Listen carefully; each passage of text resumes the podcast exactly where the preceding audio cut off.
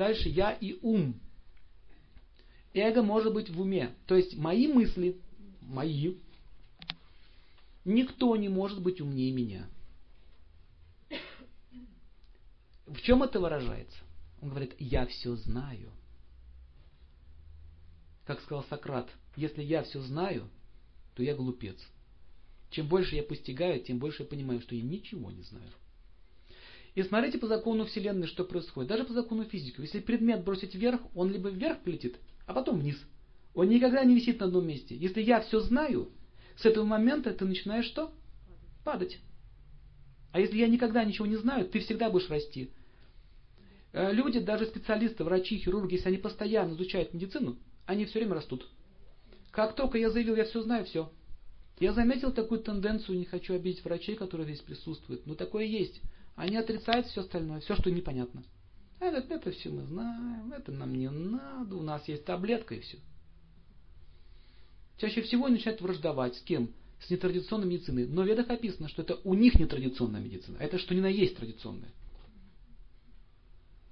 И это заставляет людей ругаться. Например, те отвергают какие-то непонятные им методы лечения, а те, а те начинают смеяться над врачами. То есть смотрите, что происходит.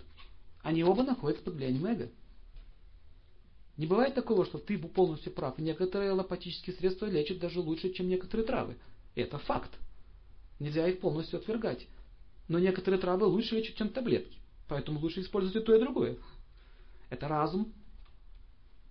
Когда человек находится на уровне разума, он никогда не попадает в крайности.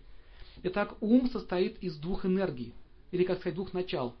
Либо минус, либо плюс. Он не может мыслить посередине. Ум управляет чувствами. Поэтому эго базируется в уме. Там оно сидит. Итак, мои мысли, они самые верные, они самые правильные. Даже если человек слушает, допустим, лекции по семейным отношениям. Я заметил, когда говоришь по обязанности мужчин, женщину так, мужчин косится так. Вот так. Слушай. Вот так, вот так. Понял? Вот запоминай. Такие довольные сидят.